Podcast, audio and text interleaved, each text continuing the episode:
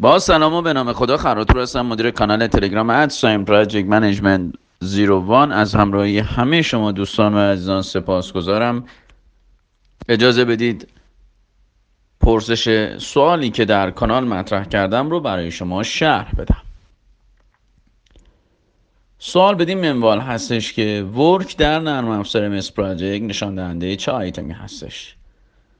آیا نشان دهنده ساعت های کاری ماشینالات تجهیزات نیروی انسانی یا نشان دهنده حجم مصرفی کار هستش. باعثی بگم اگر در مورد منابع داریم صحبت می‌کنیم و در نمای ریسورس شید منظور از ورک میزان حجم مصرفی منابع هستش اهم از ماشینالات تجهیزات و حتی متریال و مواد مصرفی.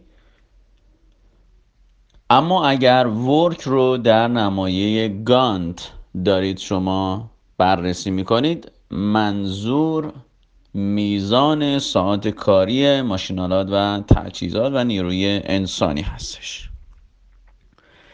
از اینکه با کانال at sign project management one همراه هستید سپاسگزارم. می‌تونید به همین آدرس اینستاگرام رو فالو کنید و مطالب رو استفاده ببرید.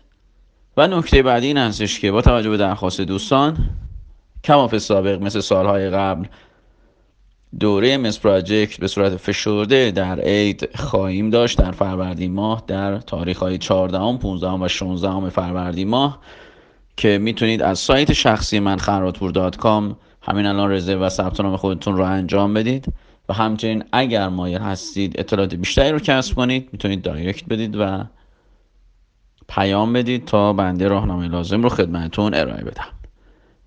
اوقات خوبی رو برای همه شما دوستان آرزو می‌کنم.